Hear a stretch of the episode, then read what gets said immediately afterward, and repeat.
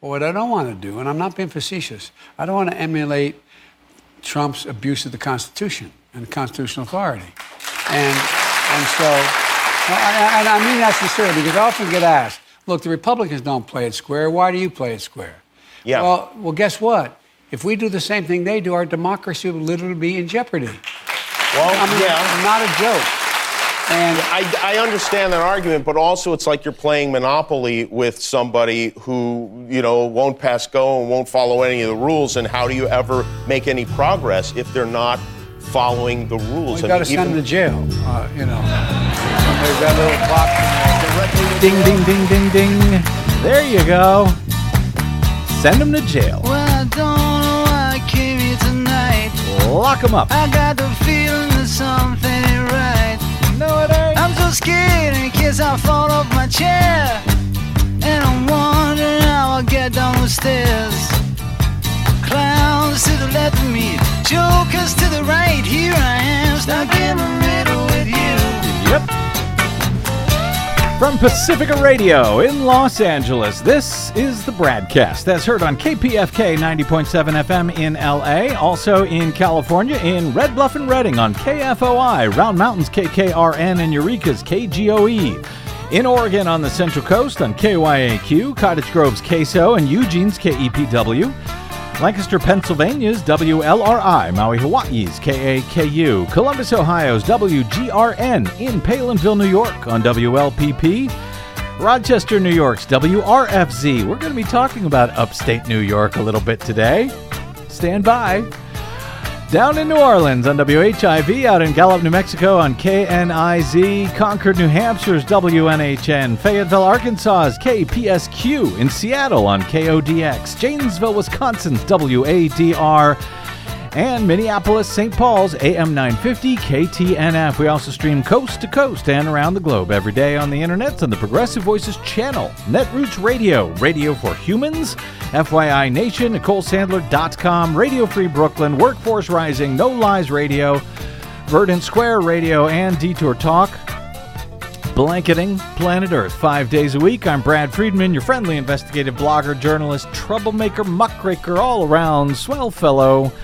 Says me from bradblog.com. Thank you very much for joining us today as the problems for Michigan GOP gubernatorial candidates just keep getting worse and worse and more embarrassing.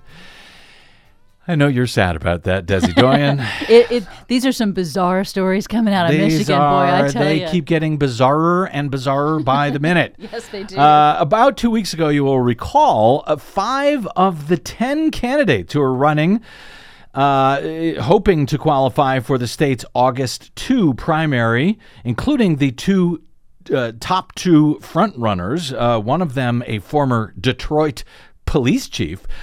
Five of the ten of them were disqualified from the ballot after having been discovered to have turned in a collective 68,000 fraudulent petition signatures between them in their effort to qualify to run for the GOP nomination for governor.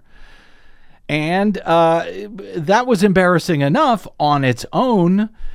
But now, on Thursday, one of the two who became front runners after all of the other ones were disqualified, one of the two, and by the way, all 10 of them were election deniers. So, course. uh, uh, you know, uh, that they, uh, somehow uh, Michigan was stolen from Donald Trump in 2020. Anyway, one of the two who became front runners after the real front runners were disqualified was arrested by the FBI on Thursday. As AP reports, Ryan Kelly, one of five Republican candidates left for Michigan governor and an ardent defender of former President Trump, was charged on Thursday for his role in the 2021 post election riot at the U.S. Capitol. Ryan Kelly, 40 years old, was arrested in western Michigan and awaits a court hearing in Grand Rapids. According to an FBI spokeswoman, his arrest came hours before the House committee investigating the insurrection holds its widely anticipated public hearing on Thursday night, promising to show never seen video, audio, an array of evidence highlighting the deadly violence that erupted on January 6 after Donald Trump encouraged the insurrection. We will, of course, have full coverage on our next broadcast on those hearings, as I hope that uh, Digby will be joining us Yes. as our January 6 hearing correspondent. In the meantime, the now arrested GOP gubernatorial candidate in Michigan, Ryan Kelly, uh, he has long acknowledged that he was at the insurrection, but that he didn't go inside the Capitol. In a court document, however, federal investigators filed photos of Kelly trying to rally the pro Trump crowd. He was recorded on video, apparently, repeatedly waving to the crowd to direct them towards the stairs leading into the building, the FBI says. He used his phone to, quote, film the crowd assaulting and pushing past U.S. Capitol Police officers and was in a crowd that climbed stairs to a Capitol entrance after causing police to retreat.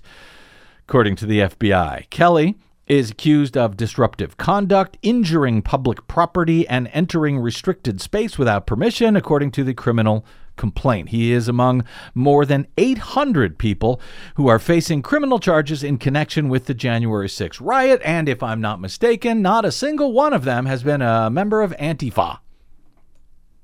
That at least that I've heard of. Have you heard of it? No, no. Le- leftists dressed up as uh, Trump supporters. Apparently, we haven't found any yet out of 800 who have been arrested and charged.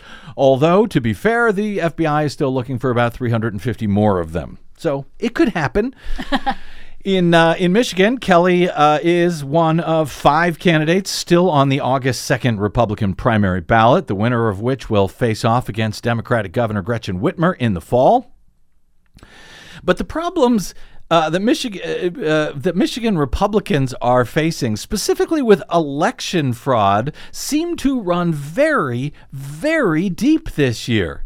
As yet another story out of Michigan about fraud has come to light following the recent disclosure of tens of thousands of forged signatures that were submitted by those Republican gubernatorial candidates. And in this case, the election fraud has to do with a ballot initiative about election fraud. Seriously. I will get to that story shortly, uh, and a guest in Michigan who can speak to it because it's just kind of amazing. Meanwhile, speaking of Republicans and election fraud, uh, perhaps stories like this may help you understand why Republicans are just so certain that Democrats absolutely must be committing massive uh, fraud, voter fraud, election fraud, whatever they want to call it, particularly by absentee ballot. Why? Well, because they seem to have figured out how to do quite a bit of that voter fraud. Thankfully, they keep getting caught. An upstate New York councilman, councilwoman from Troy is being forced out of her city council post after admitting to three federal counts of voter fraud. As reported by the Albany Times Union, Republican Kim Ash McPherson became the first person snared in a federal grand jury investigation being carried out by the FBI examining what is being described as widespread ballot fraud allegations in Rensselaer County. Really? Yes. Ash McPherson, uh, the Republican who chairs the council's Public Safety Committee and has been a councilwoman in North Troy for more than seven years, waived indictment by a grand jury this week and admitted before a U.S. district judge to fraudulently submitting absentee ballots in last year's primary and general elections as she sought re election to the city council. As part of her guilty plea, she also agreed to resign from her city council position. The charges apparently stem from three fraudulent absentee ballots that Ash McPherson admitted submitting last year in the primary and general elections when she was reelected. According to her plea agreement, She had, uh, and this is uh, getting very interesting. According to her plea agreement, she had received guidance on how to submit these fraudulent ballots from an unnamed official at the Rensselaer County Board of Elections Really? An election insider. Go figure. Apparently, the uh, ballot, uh, one, the ballots, I should say, one in a primary and two in the general election were submitted in the names of two individuals who were residing outside of the U.S. but had voting addresses in Ash McPherson's district.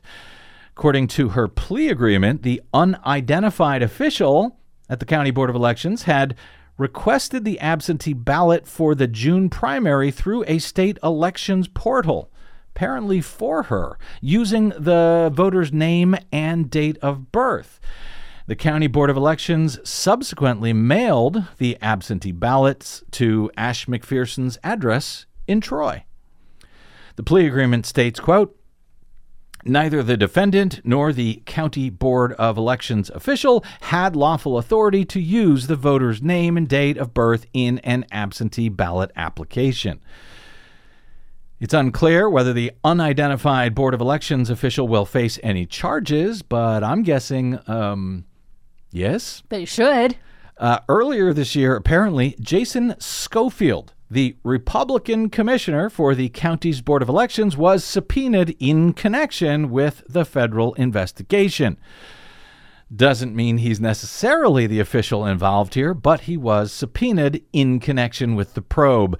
Under federal sentencing guidelines, Ash McPherson, who ultimately was allowed to plead guilty to a single count of identity theft, well, she still could be sentenced for up to uh, 12 months in jail, although she will receive credit for her quote, acceptance of responsibility, as uh, it was described by Assistant U.S. Attorney Michael Barnett in court. Well, she is a white lady Republican, so I'd be kind of shocked if she got anything more than a gosh, don't do that again, young lady. Had she been a person of color, of course, she might be facing years in prison now, like Crystal Mason in Texas.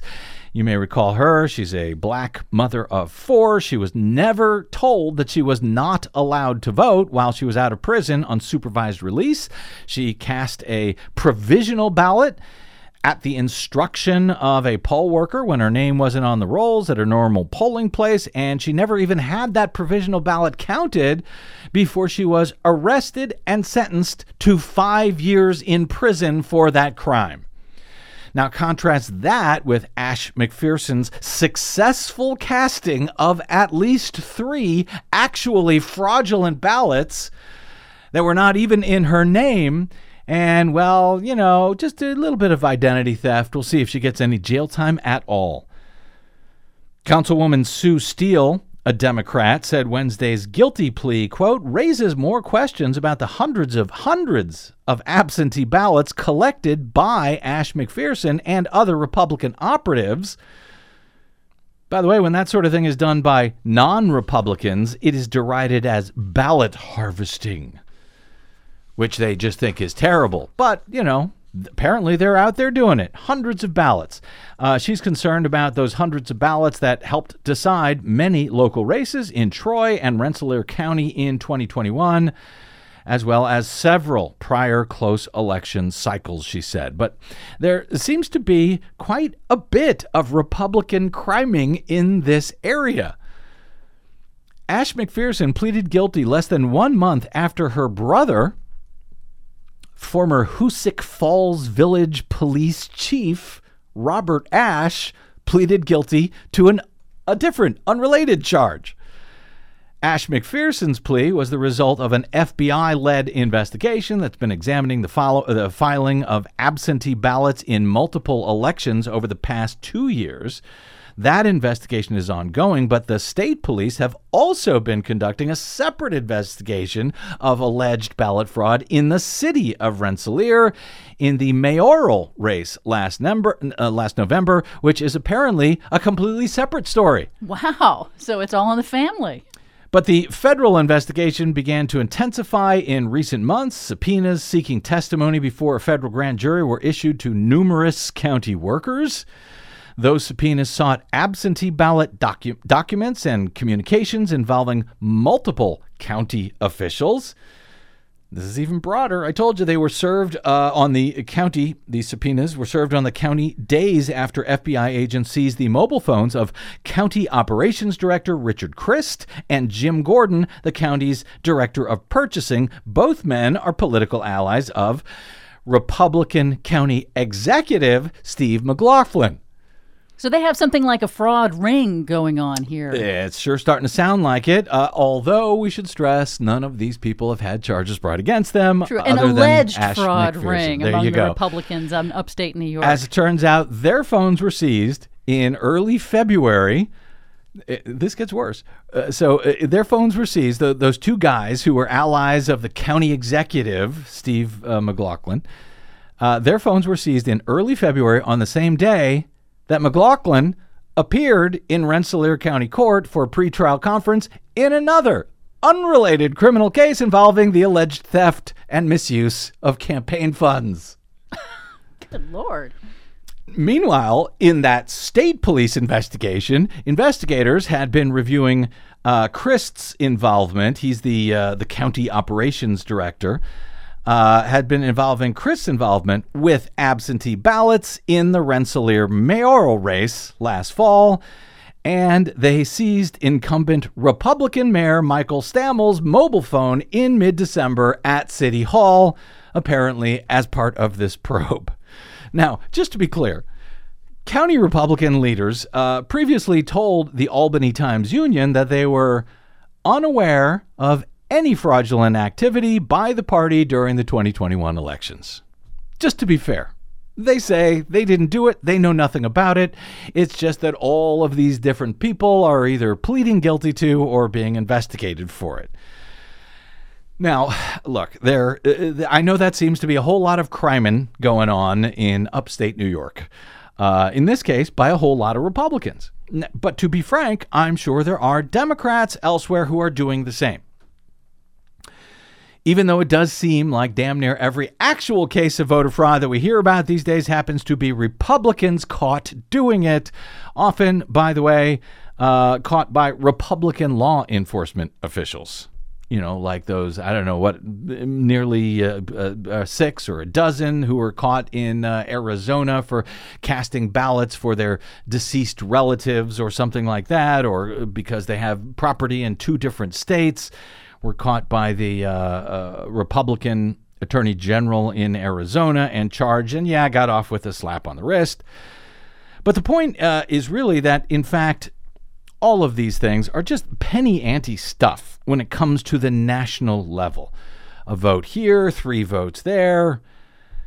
Uh, yes, folks like these should absolutely be held accountable, and yes, absolutely be thrown in jail for purposely defrauding the system. Unlike people like Crystal Mason in Texas, who actually had no idea that she was breaking the law and whose ballot was never actually counted. Uh, but you know, but these are cases. This is a, a one vote here, three votes there, whatever. Yes, they can make a difference in small local races like the city council in Troy or the mayor's race in Rensselaer, uh, for example. But none of this uh, is anything like the massive tens and hundreds of thousands of fraudulent ballots in dozens of states that Republicans have been accusing Democrats of casting for so many years. And not only, by the way, not only since Trump decided to lie about fraud as his hoped for ticket in trying to steal the 2020 elections, they have been making these claims for a long time. And I highlight these because it is Republicans who are trying to make it harder for lawful, Democratic leaning voters to vote. Period. They are doing so by pretending that there is massive voter fraud by Democrats going on. But there isn't. It's a scam.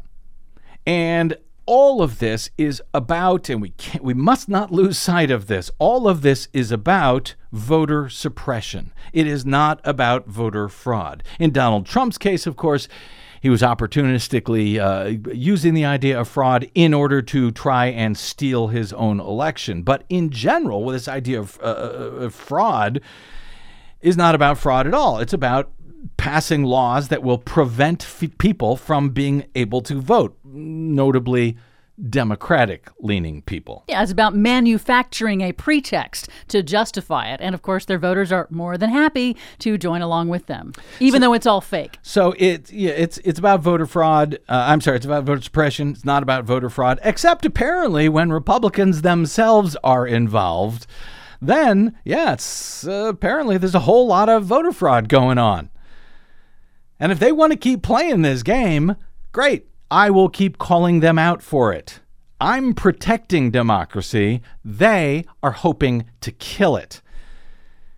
And that's exactly what is happening right now in the great state of Michigan, where a GOP scheme to make it harder to vote has now been upended by, you guessed it, election fraud.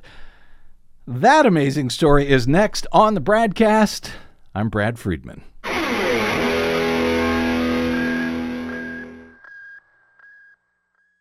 Hey, this is Brad. Here at the Bradcast and BradBlog.com, we fight for election integrity all year around, like no other media outlet in the nation. But of course, we need your help to do it. Please stop by bradblog.com slash donate to make an automated monthly pledge of any amount you like, or even just a one-time only contribution to help us remain on your public airwaves and completely independent. The fight for voting rights, civil rights, and to save our planet continues. Please help us continue that fight independently over your public airwaves by stopping by bradblog.com slash donate right now. Go ahead, do it right now. From Desi Doyen and myself, thank you.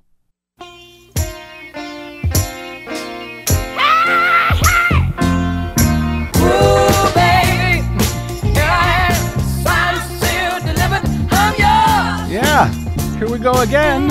Welcome back to the BradCast. Brad Friedman from BradBlog.com. I, uh, I I don't know how to put this any more nicely, but what the hell is going on in Michigan with Republicans and election fraud? Some weeks ago, when news first broke about a massive petition gathering scandal among Republican candidates vying for the GOP gubernatorial nomination this year, I went all the way back to my own coverage at bradblog.com way back in 2012 regarding charges filed at that time against uh, top staffers of Michigan's then U.S. Congressman Thaddeus McCotter. Four of his aides at the time had been charged with a total of 12 felonies and 21 misdemeanor election fraud charges related to falsifying the 1,000 signatures that were needed to qualify him for his reelection bid back in 2012. And now, a decade later, Five of the 10 Republicans running for the nomination for governor were found by the state's Board of Elections to have submitted some 68,000 fraudulent signatures on their petitions, which required 15,000 valid ones on each to qualify for the ballot. That uh, led to the disqualification of those candidates, including the two frontrunners at the time businessman Perry Johnson, whose campaign had submitted more than 9,000 forged signatures, and Detroit's former police chief. James Craig, who is said to have submitted more than 11,000 fraudulent signatures, meaning that neither of them submitted the 15,000 legitimate ones required to qualify. A few days later, the State Board of Canvassers rejected their candidacies based on those fraudulent signatures. Several of the disqualified Republicans vowed to appeal the matter to the courts, claiming that it was somehow the state's fault that they had hired contractors who created fraudulent signatures, which of course the candidates then failed to vet before submitting them. But as I noted at the time, those appeals were unlikely to be successful, and in fact, to date, they have not been.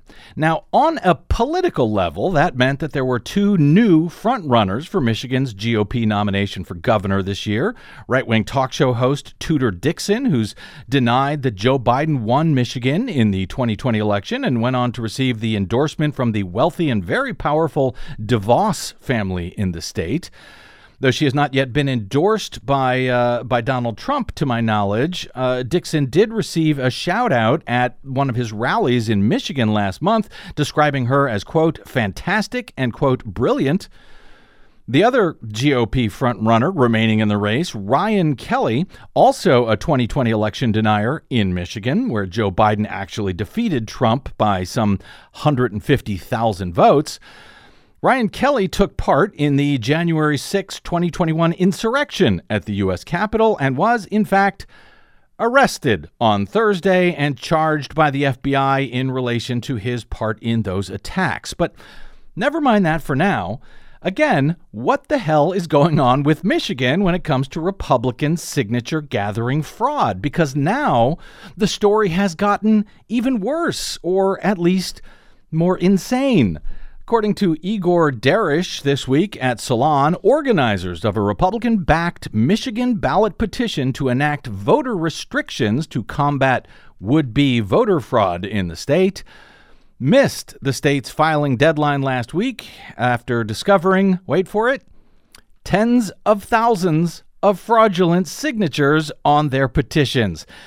That's right. A petition drive for an initiative to supposedly combat election fraud appears to have failed due to GOP election fraud. Uh, I feel like I need to say this, but you can't make this up. Michigan Republicans have been pushing a citizens initiative petition known as Secure My Vote. It's actually Secure MI, the abbreviation for Michigan vote, but I'm guessing they say it's secure my vote, which would impose extreme photo ID restrictions on voters, restrict absentee voting. It would ban private donations to help keep polling places open. The petition drive was launched after Democratic Governor Gretchen Whitmer vetoed a slew of voting restrictions passed by the Republican majority state legislature. Though the petition is ostensibly a citizen initiative, as Derysh reports, voters are actually not expected to see the measure appear on the actual ballot, even if it were to qualify. Why? Well, Republicans have openly plotted all along to exploit a provision in the Michigan state constitution that allows the legislature to adopt a citizen's initiative that is qualified for the ballot and then just pass it in the legislature with a simple majority vote, which the governor then cannot veto. Sort of an end run around the executive branch, as, as I understand it, in this case, to impose severe restrictions on the state's voters. Now, organizers had planned to submit the petition to the state by last Wednesday's deadline, but abruptly backed down after discovering around 20,000 signatures were fraudulent. Hey, at least they bothered to check first this time. Organizer Jamie Rowe said at a press conference last week, quote, "The fact of the matter is our volunteers, our supporters had put in too much hard work for us to end up getting bounced off the ballot due to some technicality." A technicality? 20,000 forged signatures? Uh, would that have been merely a technicality if a left leaning group had done anything even close to that? The entire decades old community group Acorn, which legally registered millions of legal voters, was eventually shut down after a right wing campaign citing a handful of false registrations created by hired workers. Registrations that, by the way, were never once used to cast any fraudulent vote anywhere. Echoing some of the disqualified GOP candidates for governor, uh, organizer Rowe similarly argued that petition circulators victimized the Secure My Vote effort and that they, in fact, were the victims of a fraud scheme. Other organizers who have led petition drives in the state, successful ones which didn't include fraudulent signatures, took issue with uh, Rowe's explanation. Nancy Wang, Executive Director of Voters Not Politicians, a nonpartisan adv- advocacy group that successfully backed a citizens' initiative to reform redistricting in Michigan, told Salon, quote, at the end of the day, you have to take responsibility for who you hired to collect your signatures before going on to accuse the Defend My Vote campaign of abusing the citizen initiative process. Joining us now is Nancy Wang, who, in addition to serving as executive director and a founding member of Voters Not Politicians, is a former law professor at the University of Michigan. She led the team that successfully drafted and passed the state constitutional amendment language that established the Michigan Independent Citizens Redistricting Commission in hopes of ending gerrymandering in Michigan. Nancy Wang, welcome to the BradCast. Thank you so much for having me. Now, uh, there were other problems and concerns about this Secure My Vote effort that we can get to in a minute, but the big question here uh, what the hell is up with Republicans and petition fraud in Michigan? I mean, this problem seems huge. As I mentioned, it goes back at least a decade. Um, what is going on, and is this only a Republican problem in the state? You know, what is going on? How could we possibly come up with the answer to that? There's so many things wrong right now uh, with the GOP and what they're trying to do with voting rights in Michigan. And I think what what's really kind of caught them uh, is, is this mixture of incompetence, uh, hypocrisy. I mean, they're selling themselves to the voters as the party, you know, these politicians, this campaign that's going to protect us against fraud, never mind that there actually isn't fraud. Mm-hmm. The only fraud that they can demonstrate in our elections is what they have inside their own camp. Yeah. So, you know, it's hard.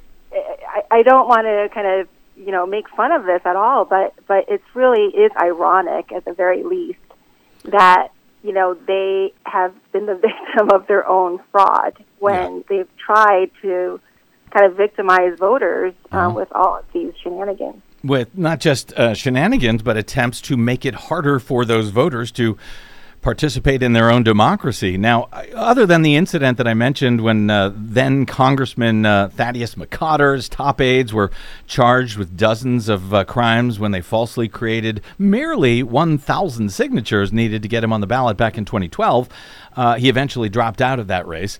Uh, has there been subsequent issues like this in the state, or has this all suddenly happened among the uh, GOP Stop the Steal crowd over the past year? Well, I don't think our state has seen any kind of fraud like this to this degree. Mm-hmm. Um, you know, I, I think this really is a um, an interesting year. I, I don't. Again, I think there's just so many uh, candidates out there, and there's this kind of feeling among them um, that they, you know, that they just don't have any respect for our system. Um, you know, when you saw the arguments of Perry Johnson, he wanted the courts just to, you know, forget about these signatures. You know, it doesn't matter whether they're fraudulent or, you know, real. Mm. He just wanted to be on the ballot. Mm-hmm. And, you know, that kind of attitude is new also. And I wonder if it just kind of permeates through all of the, you know, uh, the different vendors that they've been contracting to do these signatures. Now, Salon's report notes that uh, long before last week's announcement that the Secure My Vote operation would not meet the deadline for filing, the effort was reportedly plagued by allegations that petition circulators were misleading voters. What was that about? Right. So we at Voters Not Politicians, you know, we have a lot of volunteers. We, um, you know, we're known as a nonpartisan voting rights group, and we um, had people come to us reporting uh, signers' remorse. You know, they were saying that, you know, they were told that here's a voting rights petition. Do you support voter ID? Yes, these signers did, and they were asking questions about, well, what else is in, the, in this petition, mm-hmm. and they weren't giving any answers. They were just told, oh, well, this is number one, it's going to go on the ballot, which wasn't true. Um, and then number two, this really, you know, just sign this if you care um, about people being able to get ID if they can't afford it. So, uh, so let me focus on that. It, it, you, so they were saying this is to put this initiative on the ballot, but that that wasn't true. Um, so A, they're misleading voters, but B, was this known all along that this really was not going to ever go on the ballot? It was the plan was always to just qualify for the ballot and then have it passed by the GOP legislature? Right. They actually proudly announced that that was their kind of two two part plan um, right at the very beginning. So, you know, the head of the GOP came out and said, you know, we, we really need to suppress the vote like they're doing in every other state. Um, what we're going to do is introduce a package of voter suppression bills. They're going to go through the legislature. They're going to pass in both chambers and they'll be vetoed. And we're going to ride that wave of anti-governor sentiment and, and get those petitions out there with the same measures on them and get signatures so that we could give those measures back to the legislature. And then unfortunately there's this, you know, loophole in our constitution that allows the legislature then to pass the laws directly um, without the governor being able to veto them and without the voters being able to vote vote on them on the ballot. And, and yeah, that's what I kind of want to ask about. So it sounds like that's a, a, a legal thing. They know what they're doing. Is that provision in Michigan law that allows uh, uh, initiatives to, to be passed this way in a veto-proof manner? Uh, is is that a good is that law a good idea? Uh, and if not, uh, what would it take to actually change it? Well, unfortunately, it is written in our Constitution. Uh, I nobody understands exactly why, because it's so anti-democratic. So it does allow a group like Secure My Vote to basically turn the petition process on its head, right? So voters not politicians, like you said, we ran a campaign in 2018 to end gerrymandering.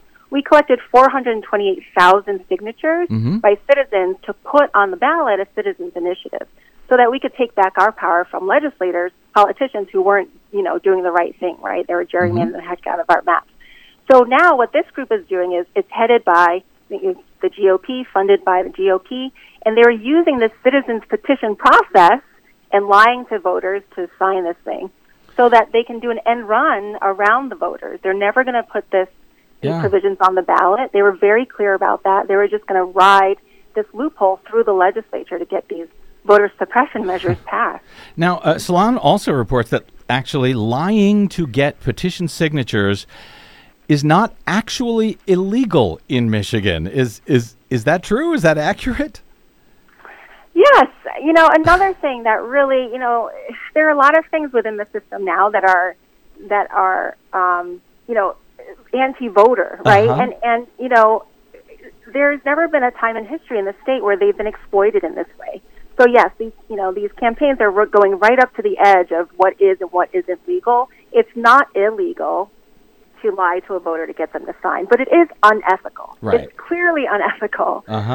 um, to do that, and yet you know they're willing to do whatever it takes to get these um, to suppress the vote uh, here in Michigan. Now, are signature gatherers in Michigan actually paid by the number of signatures that they are able to gather? I know that's been outlawed in uh, in some locations because uh, the argument being that it leads to well. You know, thousands of fraudulent signatures. Uh, is is uh, are, are they paid by the signature in Michigan? Uh, it depends. They can be paid by the signature for um, still here in Michigan. They can also be paid by the hour, or they can be collected like volunteers, like we do um, at Voters Not Politicians. You, you mean you were able to connect, collect more than 400,000 legitimate signatures with volunteers not having to pay them off and not having to turn in tens of thousands of forged signatures? Yes, that's right. And the signatures that we handed in Uh-huh. to the board of, um, to the state, ninety-two percent were valid. So with a paid, you know, uh, company like like these companies, uh, like these campaigns are using, you know, this year, I think you'd be lucky to get something like fifty or sixty percent. Now, uh, uh, Roe, the uh, main organizer of the Secure My Vote uh, campaign, seems to suggest that they will submit the needed valid signatures soon and he says quote we hope that we can count on the professionalism of the board of elections of the bureau of elections to promptly certify it but uh, haven't they already missed the deadline Yeah, so there is a deadline by which they could have submitted their signatures, and then because you know the the again the process is supposed to allow them then to get on the ballot. Uh-huh. Then you know they met that deadline. Then the Secretary of State's office has to kind of process and certify those signatures in time for them to like actually be printed on the ballot, right? So the Secretary of State's office has like a certain amount of limited time to process their signatures. But because they missed that deadline, now the Secretary of State can kind of put them at the bottom of the pile and go through all of the things that are actually going to be on the ballot. Um, and so they get, you know, kind of to the back of the line, and they may or may not get their signatures certified in time for this particular GOP controlled legislature to pass them. And and just to be clear, they would have to actually get the signatures that would actually qualify them for the ballot, even though they're not intending to go on the ballot. But once they get those signatures, once they actually qualify, that's when the uh, Michigan State Legislature can jump in and just pass the law as is without any need for the governor to sign it. Yeah, they would have to. Those signatures have to be checked because they um, have to make sure that they actually collected three hundred forty thousand forty-seven signatures. So they have to do that, and then once that's um, you know certified, then the legislature could take that from there. Now, I, I understand, Nancy Wang, that uh, Democrats in the state Senate have tried to place new restrictions on petition gathering, but uh, that those efforts have been blocked by the uh, Republicans in the state legislature. Would any of those restrictions that Democrats had tried to pass actually have helped save Republicans from themselves here, whether it's on this initiative or on the five of the 10 GOP uh, candidates for governor who have now been disqualified? Um, it's hard to say. I think there was uh, there have been some bills that have been you know about I'm not sure like you know you have to kind of identify paid uh, versus volunteer gatherers. Um, you know the the thing about what's what we're seeing is it's about dishonesty, right? It's about misleading voters. It's about you know trying to game the system of citizen petitions, and I don't think you could put anything in place that would stop people you know, who don't have any limits whatsoever, um, any kind of standards that they won't, you know, that they'll abide by to further their agenda. Unbelievable, insane story. It sort of keeps getting more and more insane with each passing day. W- what's going on in Michigan? Uh, on a maybe brighter note, I don't know. Nancy Wang, your as noted, your group, Voters Not Politicians, back in 2018, I believe, uh, successfully passed a ballot initiative. Uh, to create an independent redistricting commission for the great state of Michigan. How did uh, how did that work out in its, I guess, its first run following the 2020 census? Well, according to you know a lot of uh, uh, you know New York Times and 538, we now have the fairest uh, maps in the country. So it worked out great. We have an actual independent citizens commission. No politicians were allowed to serve, no lobbyists, and because of that, you now have actual fair maps that are um, drawn around communities um, in our state. And, and I will, can I just add? Yeah. Michigan is so strange because on the one hand, it's all of these politicians doing awful things like we just talked about. Yes. But at the same time, it's also the home of, you know, really great voting rights, you know, citizens groups like ours. And we're doing the same, um, you know, thing this time where we're trying to get voting rights um, on the ballot. So, you know, there's both of those things. Voters are fighting back, um, and we're winning.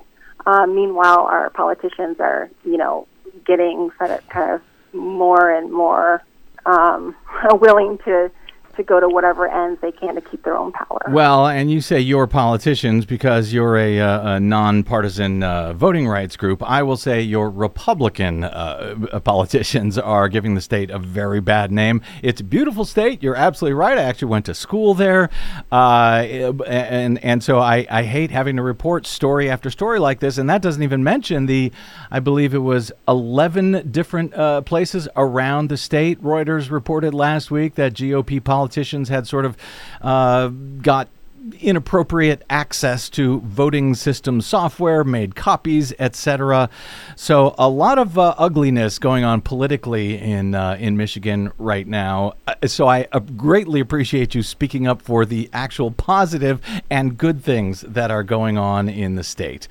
Uh, Nancy Wang is the executive director of Voters Not Politicians, whose efforts include defending and promoting policies that strengthen democracy, imagine that, protect the freedom to vote, and expand voting access. You can find their efforts and support their efforts at votersnotpoliticians.com and on the Twitters at Not Politicians. Nancy Wang, really appreciate you joining us today. Please do stay in touch as your own efforts move forward uh, on, on any other uh, uh, uh, campaigns that you may be working on in the days ahead.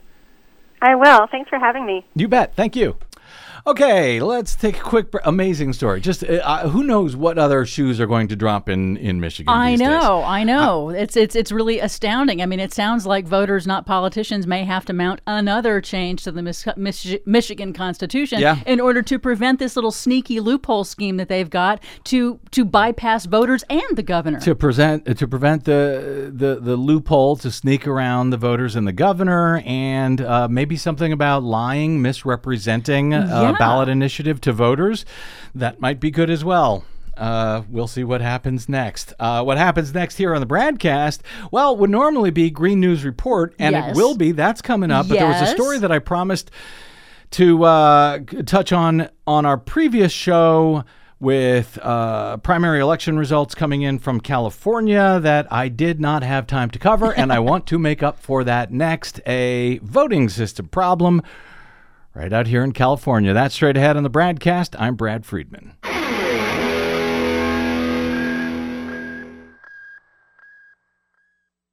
The BradCast and the Green News Report are 100% independent, 100% listener supported. But we can't do it alone. We need you. Please help us bring real facts to listeners at independent stations around the nation. Please drop by bradblog.com slash donate. That's bradblog.com slash donate.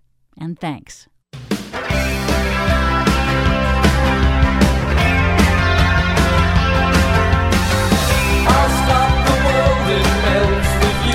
Welcome back to the BradCast. Brad Friedman from bradblog.com. Green News Report pending momentarily. Yes, just hold on, please. Uh, I, I want to get to this uh, from uh, this week's primary elections on Super Duper Tuesday.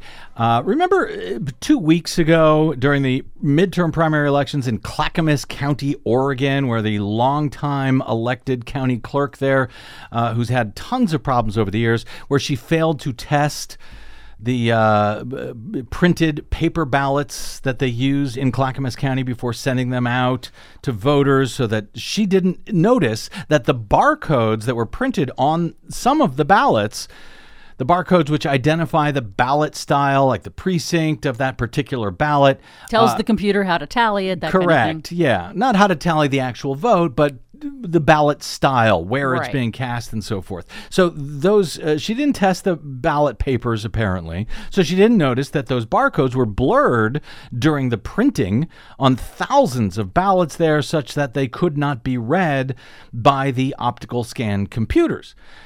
Well, the votes that were hand marked on the paper ballots by voters were actually perfectly readable and valid, but the barcode, which told the computer how to interpret those marks, was uh, being rejected by the scanners. So instead of simply hand counting all of those ballots, which is what I would have done. That seems like it makes sense. The county clerk in Clackamas County decided to have election officials remake, duplicate all of those ballots by hand to create duplicates of tens of thousands of ballots that could then be run through the scanner instead of simply hand counting the actual votes that voters filled out by hand, which were perfectly readable.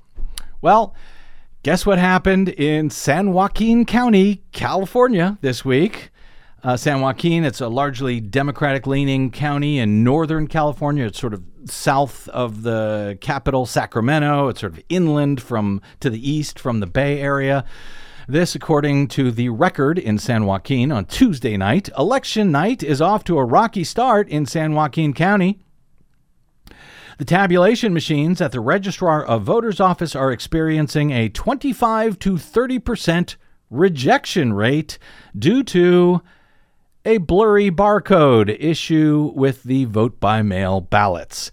The Registrar of Voters will handle the rejected blurry barcode ballots in the same way they would handle a damaged ballot. California Elections Code allows the Registrar of Voters to duplicate the problematic ballots to count the casted votes. Hmm. Such a waste of time. The uh, duplication, the paper explains, uses a two person in- integrity process while under camera surveillance. Now, as noted in the past, I find this whole notion of remaking uh, of, of duplicating uh, someone's ballots to be really offensive. I really do not want someone remaking my ballot. Uh, you know, because it was bent or uh, you know spilled coffee on it or something, it can't go through the the scanner. Remaking my personal ballot, trusting them to vote as I did, but on a different ballot sheet especially since it's virtually impossible for anyone to oversee this process to make sure that it's done correctly, particularly when we're talking about thousands and thousands of ballots. Making matters worse, in this case in San Joaquin, K&H Printers, the state certified vendor that printed ballots in San Joaquin County, has provided 13 staffers to the registrar of voters to assist with the process, and they have been paired with registrar of Voters staff. So cool. People that work for the print shop will now be remaking my ballots for me rather than simply hand counting the damn ballots in front of the public. The paper notes that the issue was identified prior to Election Day, and all ballots at polling locations should not have the blurry barcode issue. Well, golly, how did we ever survive? How did we ever have elections in this country before the invention of computers? It must have been impossible. Anyway, uh, the story continues. Indeed, it does. And speaking of the story continuing, let's get to it. Our latest Green News Report. Check out ExxonMobil. The stock is now up more than 68% this year. Great news for big oil. U.S. gas prices and profits to remain high all summer. Snow covered Swiss Alps are losing their snow. Plus, Biden proposes a new marine monument while Interior moves to end single use plastic in national parks. All of those proposals and more straight ahead from BradBlog.com. I'm Brad Friedman. And I'm Desi Doyen. Stand by for six minutes of independent green news, politics, analysis, and snarky comment. Let me get this straight North Korea and South Korea and the United States are now launching missile after missile into the ocean but I'm not allowed to use plastic straws? Huh? Is that right? This is your Green News Report. Yeah, I saved the turtle, the one that got shot by a ballistic missile.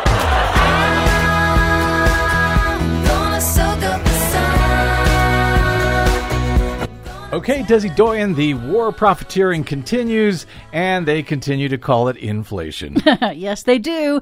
Gas prices are about 50% higher than a year ago and will remain high until at least autumn. That's according to new projections by the Federal Energy Information Administration. And that is great news for big oil. ExxonMobil stock this week jumped to its highest level since 2014. But new data indicates that the high cost of gas appears to be beginning to undercut demand in the U.S. ahead of the summer driving season. In a hearing this week, Treasury Secretary Janet Yellen debunked Senate Republicans' false attacks on President Biden's energy policies. She noted that oil companies are not increasing production despite the high prices and despite sitting on thousands of unused leases on the public's lands ready to drill. They are just raising prices. Their profits are at an all time high. This is not because the cost of oil has gone up. Yellen said that because oil is a volatile commodity traded on global markets, accelerating the transition away from fossil fuels would do much more to protect American consumers. Yes, it would. Given the global nature of these markets, that's virtually impossible for us to insulate ourselves from shocks like the ones that are occurring uh, in Russia uh, that move global oil prices. And look, over the medium term, the critical thing is that we become more dependent on the wind and the sun. Or you could just nationalize the oil companies just saying.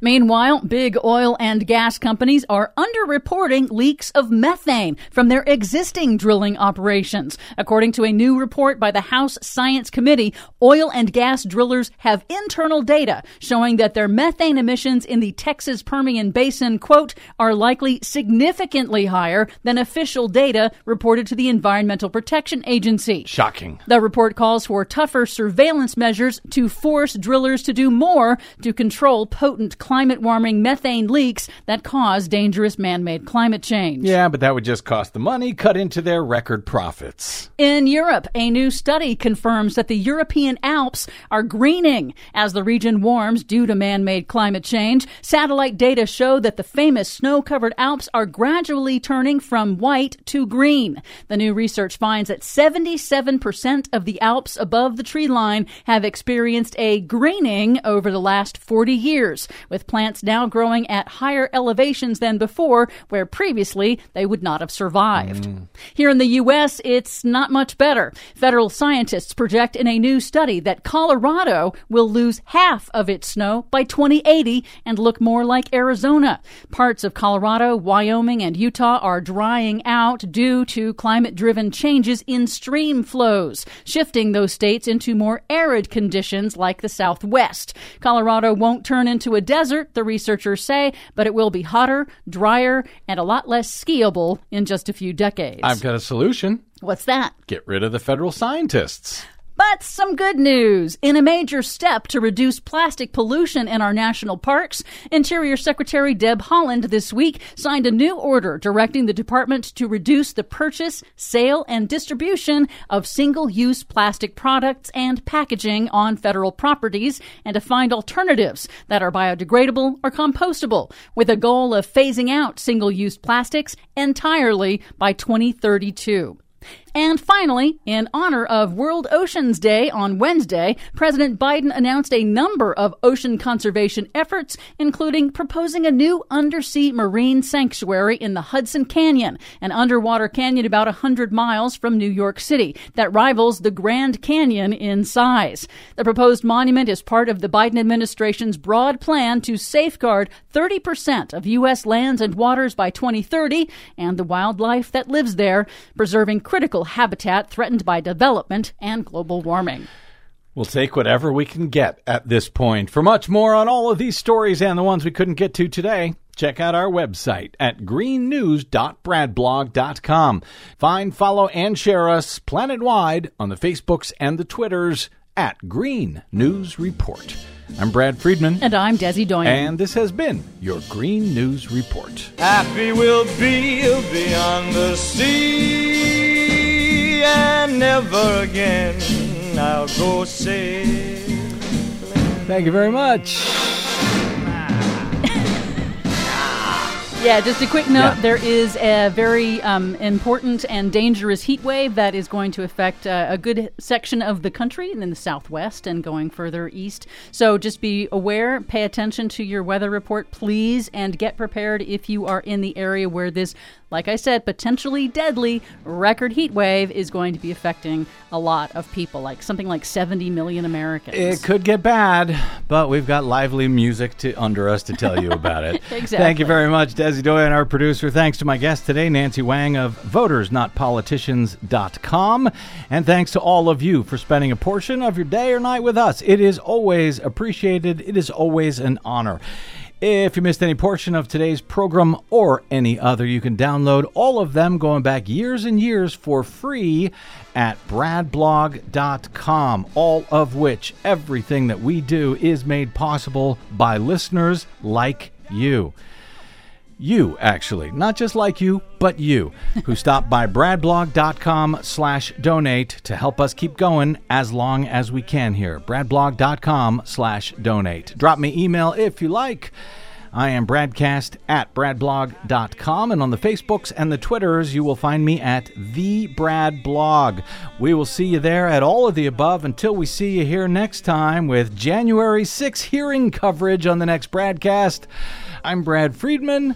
Good luck, world. So long sailing, bye bye sailing.